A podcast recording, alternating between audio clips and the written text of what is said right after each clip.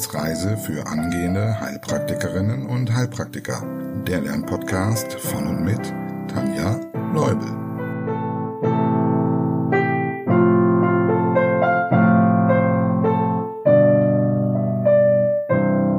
Hallo und herzlich willkommen zu Folge Nummer 75 auf unserer Wissensreise. Ja, wir nähern uns so langsam dem Ende unserer Etappe im Bereich Atmung. Ganz schön viel. Für die restlichen Themen brauchen wir so ungefähr noch drei bis vier Folgen, inklusive dieser.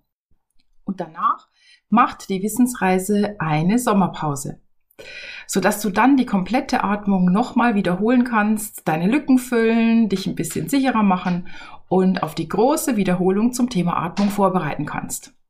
Denn im September wird es dann eine große Wiederholungsfolge mit Markus geben. So hast du schon mal eine ungefähre Idee, wie es denn so weitergeht.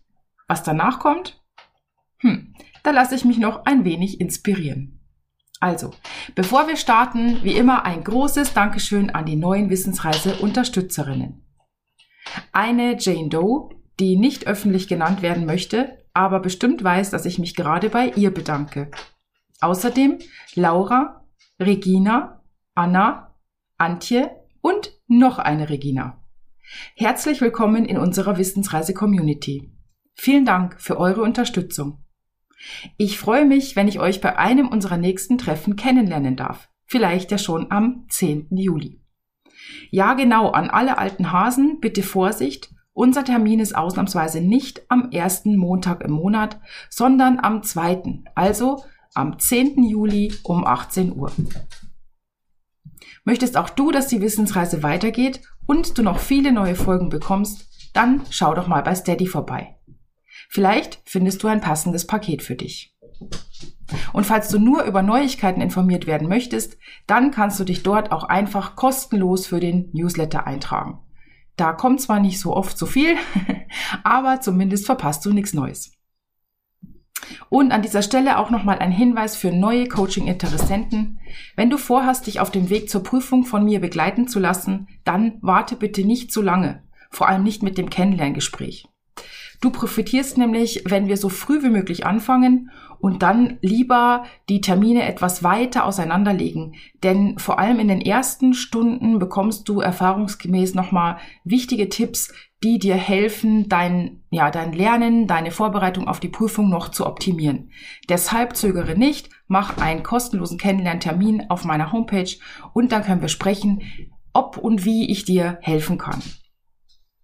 Ja, und das hat noch einen Vorteil, wenn du schon mal Coachy bist, dann äh, ist die Gefahr nicht so groß, dass du keine Termine mehr kriegst. Aber das nur am Rande. Es gibt auch eine Warteliste. Ja, du findest meine Homepage, falls du sie noch nicht kennst, unter www.tanjas-naturheilkunde.com. So, und jetzt beginnen wir mit der Kurzwiederholung. Was ist eine Pleuritis? Es handelt sich um eine Entzündung der Pleura, also des Brustfells, die trocken, nämlich als Sicka oder feucht als exudativer ablaufen kann. Was sind die Ursachen einer Pleuritis? Seltener wird eine Pleuritis durch Viren ausgelöst, häufiger aufgrund einer Erkrankung, die sowieso schon in dem Bereich anfällt, also zum Beispiel Tuberkulose oder Pneumonie oder auch eine akute Pankreatitis. Auch bei Autoimmunerkrankungen haben wir gesagt, wie zum Beispiel Rheumatoide Arthritis oder Lupus erythematodes kann es zur Pleuritis kommen. Welche Pleuritis fühlt sich schlimmer an? Die Pleuritis sicca, weil hier die Gleitflüssigkeit zwischen den beiden Blättern fehlt und es deshalb zum Reiben kommt. Das sind dann sehr, sehr starke Schmerzen, die sich bei der Auskultation als Lederknarren bemerkbar machen. Welche Arten von Flüssigkeit können sich in der Pleura befinden? In einer gesunden Pleura befinden sich zwischen 2 und 20 Milliliter und zwar seröse Flüssigkeit. Bei der Pleuritis exudativa können es bis zu mehrere Liter sein. Je nach Ursache kann die Flüssigkeit auch serös sein. Zum Beispiel als Folge einer Rechtsherzinsuffizienz durch den Rückstau und bei nephrotischem Syndrom oder auch bei Leberzirrhose. Die Flüssigkeit kann aber auch fibrinös sein. Diese Flüssigkeit enthält dann Fibrinogen und ist dadurch dickflüssiger. Bei einer hämorrhagischen Pleuritis befindet sich Blut mit im Pleuraspalt. Und bei einem Pleura-MPE, ja genau, Eiter. Wie kann eine Pleuritis exudativa diagnostiziert werden? In der Inspektion siehst du vielleicht schon die gestauten Halsvenen. Bei der Palpation der Stymphremetus wird nicht mehr bis zur Thoraxwand weitergeleitet und deshalb wäre er abgeschwächt. Bei der Perkussion haben wir weniger Luft, also einen leiseren Klopfschall, ganz genau richtig. Bei der Auskultation hätten wir über einem großen Erguss ein aufgehobenes Atemgeräusch. Und natürlich kann man dann auch noch apparative Diagnostik machen, also zum Beispiel Röntgen, Ultraschall. Oder auch bei einer Exudativa natürlich die Untersuchung des Punktats, damit man die Ursache finden kann. Wie wird die Pleuritis dann behandelt? Wir haben gerade gesagt, Viele Ursachen sind äh, Grunderkrankungen, zum Beispiel also Tuberkulose. Dann müsste eine Grunderkrankung erstmal behandelt werden. Und bei größeren Pleuraergüssen, die dann auch zur Atemnot führen und auch das Mediastinum einengen, kann dann die Flüssigkeit abgelassen werden. Okay, das war's mit der Kurzwiederholung. Wir starten jetzt mit der heutigen Erkrankung. Vielleicht sagt dir ein Schlagwort mehr als tausend Worte. Wie wäre es denn mit maulvollen Expektorationen. Genau, heute geht es um die Bronchiektasien. Was ist das? also Ektasie heißt Erweiterung. Bronchiektasen sind also Erweiterungen und zwar irreversible, sackförmige Erweiterungen von Teilen der Bronchien. Und zwar dort, wo es noch knorpelige Wandverstärkungen gibt. Das heißt also, es handelt sich um Ausstülpungen zwischen den knorpeligen Anteilen. Und in den ganz kleinen Bronchiolen, erinnerst du dich bestimmt, gibt es keine knorpeligen Anteile mehr. Deshalb betont man immer, wo sind die denn? Platt ausgedrückt könnte man jetzt also sagen, die Bronchie ist schlaff geworden. Und je nach Ausdehnung der Erkrankung kann es sich um eine oder auch um mehrere solcher Ausstülpungen handeln, also um eine oder mehrere Bronchiektasen. Warum passiert so etwas? Was ist die Ursache oder was sind Ursachen? Die Hauptursache für Bronchiektasen ist eine wiederholte oder auch chronische Infektion der Atemwege. Diese Wiederholung, das kennen wir schon, führt bekanntlich zu einer Schädigung der Bronchialwände. Durch die ständigen Entzündungen und Immunreaktionen werden die elastischen Fasern zerstört. Du kannst mal überlegen, von welcher Erkrankung dir das ähm, bekannt vorkommt. Genau, bei der COPD haben wir auch darüber gesprochen. Also die elastischen Fasern sind zerstört und auch die Muskulatur der Bronchialwände leidet. Und wenn jetzt ein Überdruck hinzukommt auf dieses geschädigte Gewebe, zum Beispiel durch starkes Husten, dann können sich eben Bronchiektasen bilden. Häufige Ursachen sind daher zum Beispiel angeboren die Mukoviszidose oder auch erworben chronische Lungenentzündungen. Obstruktive Lungenerkrankungen wie chronische Bronchitis, das war jetzt fast klar, ne? Oder auch Asthma, Tuberkulose oder auch Stenosen der Bronchien durch Fremdkörper oder Tumoren. Die Symptome von Bronchiektasen können variieren. Das hängt natürlich vor allem davon ab, wie viele es sind und wie groß diese Bronchiektasen sind. Je größer und je mehr, desto mehr Schleim bleibt in diesen Ausstülpungen liegen. Und das bedeutet, dass der Patient dann mehr oder weniger Sputum abhusten muss.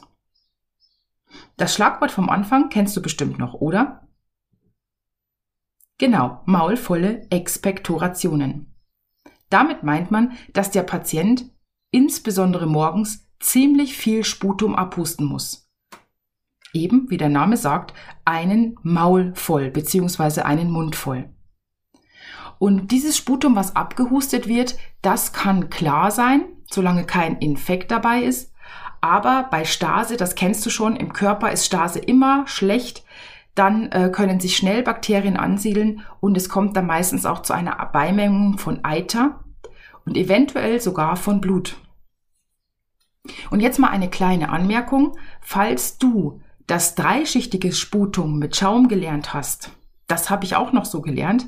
Ähm, die Literatur ist allerdings nicht eindeutig. Das habe ich jetzt bei der Recherche zu dieser Folge gemerkt. Ähm, zum Beispiel äh, Rudolf Schweitzer, der hat ja diese Heilpraktiker Akademie geschrieben. Und zwar in seinem Band zu den Atmungssystemen. Da schreibt er, dass Schaum bei Erkrankungen der Lunge auftritt und ähm, das Sputum muss also einen Seifenersatz enthalten. Also es tritt es nur bei diesen Erkrankungen auf, wo auch Seifenersatz mit in das Sputum kommt. Und diesen Seifenersatz findet man im Surfactant. Weißt du noch, was der Surfactant ist? Genau, das kleidet im Prinzip die Alveolen aus und verhindert so oder vermindert so die Oberflächenspannung. Das bedeutet, wenn jetzt hier die Bronchien betroffen sind, dann haben die ja erstmal keine Berührung mit den Alveolen. Und deshalb sagt er zumindest, dass bei Bronchiektasen kein Schaum entsteht. Und ich habe natürlich mehrere Quellen herangezogen. Auch bei Amboss zum Beispiel findet man den Schaum nicht. Das heißt, da musst du mal so für dich äh, überlegen, ob das veraltet ist oder wie du damit umgehst. Auf jeden Fall kann man eben sagen, es könnte trotzdem aus drei verschiedenen Bestandteilen bestehen, zum Beispiel eben aus einem klaren Sputum, dann könnte auch Eiter mit dabei sein und vielleicht sogar auch Blut, dann hätte man auch wieder drei Bestandteile.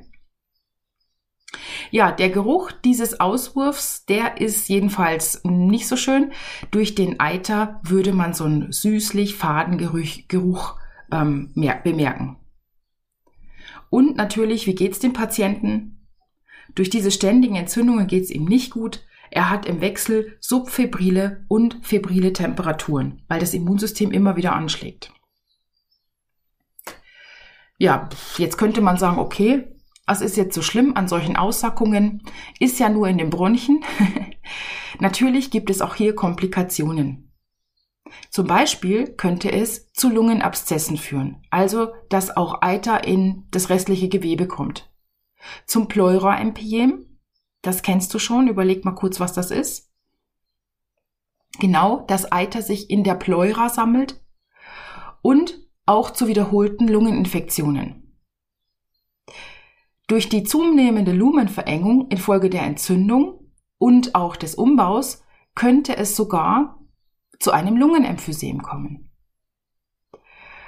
Und dann haben wir so einen erhöhten pulmonalen Druck und das kennst du auch schon. Wozu führt denn der erhöhte pulmonale Druck? Genau. Das rechte Herz muss gegen diesen Druck ankämpfen, weil es ja das Blut in die Lunge pumpt. Und das bedeutet, es führt letztlich zu einer Rechtsherzhypertrophie und dann auch zum Chor pulmonale, also durch eine Herzerkrankung durch eine Lungenerkrankung. Wie sieht die Diagnose aus? Du kannst jetzt mal auf Pause drücken und mal überlegen, wie du es diagnostizieren könntest. In der Anamnese berichtet der Patient vielleicht schon vom Husten und den großen Sputummengen. Vielleicht auch von Hämoptyse, also von einer Blutbeimengung im Sputum. Der Patient könnte auch erzählen, dass er immer wieder krank ist, dass er immer wieder Infektionen hat. Also rezidivierende Infekte in der Krankengeschichte. Auch das könnte ein Hinweis sein. Was hörst du in der Auskultation? Genau, feuchte, grobblasige Rasselgeräusche. Wir haben ja so ein, das ist ja eher ein frischer Schleim in den Bronchien und das ist relativ viel. Deshalb würde man diese feuchten, grobblasigen Rasselgeräusche hören. Und wenn es zur Obstruktion kommt oder wenn es sich um so einen zähen Schleim handelt, wie eben bei der Mukoviszidose, was könntest du dann noch hören? Genau, dann könnte das Rasseln ersetzt sein durch einen expiratorischen Stridor, weil dann ist es nicht mehr frisch, sondern dann zieht sich das Ganze. Im Labor könnte eine Sputumkultur angelegt werden, um auf Bakterien zu testen oder eben auch auf andere Erreger. Und dann kannst du nochmal überlegen, welche apparativen Untersuchungen denkst du, würde man vielleicht machen? Genau, man würde eine Spirometrie machen zur Bewertung der Lungenfunktion, also gucken, wie gut funktioniert das Ganze überhaupt noch, ist da genügend Atmungskapazität, aber auch Röntgenaufnahmen oder äh, Computertomographie der Brust, um zu gucken, wie groß sind die, wo sind die Bronchiektasen und sind es überhaupt Bronchiektasen. Ja, was kann man tun? Wie sieht die Therapie aus? Die Behandlung von Bronchiektasen zielt darauf ab, Symptome zu lindern. Denn wenn die Bronchialwände ausgesagt sind, dann ist das irreversibel. Das heißt, es geht darum, Symptome zu mindern, Infektionen natürlich zu kontrollieren und dadurch auch Komplikationen zu vermeiden. Eine Heilung ist nicht möglich und es handelt sich hier sogar noch ein bisschen mehr um einen Circulus viciosus, also um einen Teufelskreis. Denn die Schleimmengen, das haben wir ja schon gesagt, die führen immer wieder zu Infekten und auch zum Hustenreiz. Und diese führen dann letztlich wieder dazu, dass es neue Bronchiektasen geben kann. Also sie begünstigen Bronchiektasen. Aber wie gesagt, Therapie wird gemacht, um Symptome zu lindern und eben weitere Infektionen zu verhindern, sodass es eben nicht noch schlimmer wird. Dazu gehört zum Beispiel Physiotherapie. Zum Beispiel wird hier Atemgymnastik betrieben, um die Atemwege zu reinigen. Eine davon, das ist ein ganz lustiger Name, das musst du dir aber nicht merken, die heißt Huffing and Cuffing. Also das ist eine Technik, bei der gezielte Hustenstöße eingesetzt werden, um den Schleim aus den Bronchien zu lösen. Und das soll der Patient besonders morgens machen, und zwar im Vierfüßlerstand. Man nennt das dann auch, er soll seine Bronchialtoilette durchführen. An Medikamenten werden Antibiotika eingesetzt, natürlich, wenn es Anzeichen eines Infekts gibt um eben Schlimmeres zu vermeiden. Auch entzündungshemmende Medikamente oder Medikamente zur Schleimverflüssigung, die nennen sich dann Mukolytika und Bronchodilatatoren zur Erweiterung der Atemwege können eingesetzt werden. Bei welcher Erkrankung äh, kennst du auch noch die Bronchodilatatoren? Genau, zum Beispiel bei Asthma. Ja, in schweren Fällen oder auch bei bestimmten Komplikationen kann auch eine äh, Operation erforderlich sein, um die betroffenen Lungenabschnitte vielleicht sogar zu entfernen oder abzuschalten. Also dass da nicht mehr sich immer dieser Schleim sammelt und es ständig wieder zu Infekten kommt. Und als Prävention werden dann auch Impfungen empfohlen ähm, bei diesen Patienten, zum Beispiel gegen Influenza, aber auch gegen Pneumokokken weil eben jede zusätzliche Infektion diesen Teufelskreis noch mehr mh, hm, verschnellert. Ja, damit haben wir das Thema Bronchiektasen durch. Und die Folge ist ein bisschen kürzer. Ich würde aber jetzt ungern noch das andere Thema mit dranhängen, was als nächstes kommt, weil dann wird sie nämlich zu lang. Und so hast du mal einen schönen Überblick zu den Bronchiektasen bekommen.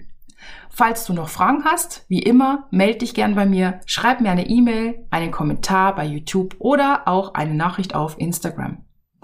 Und wenn du mir bei Instagram oder YouTube noch nicht folgst, dann hol es doch jetzt bitte nach, denn damit unterstützt du mich und die Wissensreise und du gibst noch mehr Menschen die Chance, uns zu finden und gemeinsam mit uns zu lernen. Und falls du die Wissensreise noch ein Stück mehr unterstützen möchtest, dann schau doch mal auf Steady vorbei. Also www steadyhq.com slash Wissensreise. In diesem Sinne wünsche ich dir jetzt viel Spaß beim Wiederholen und Lernen und sag bis zum nächsten Mal. Tschüss!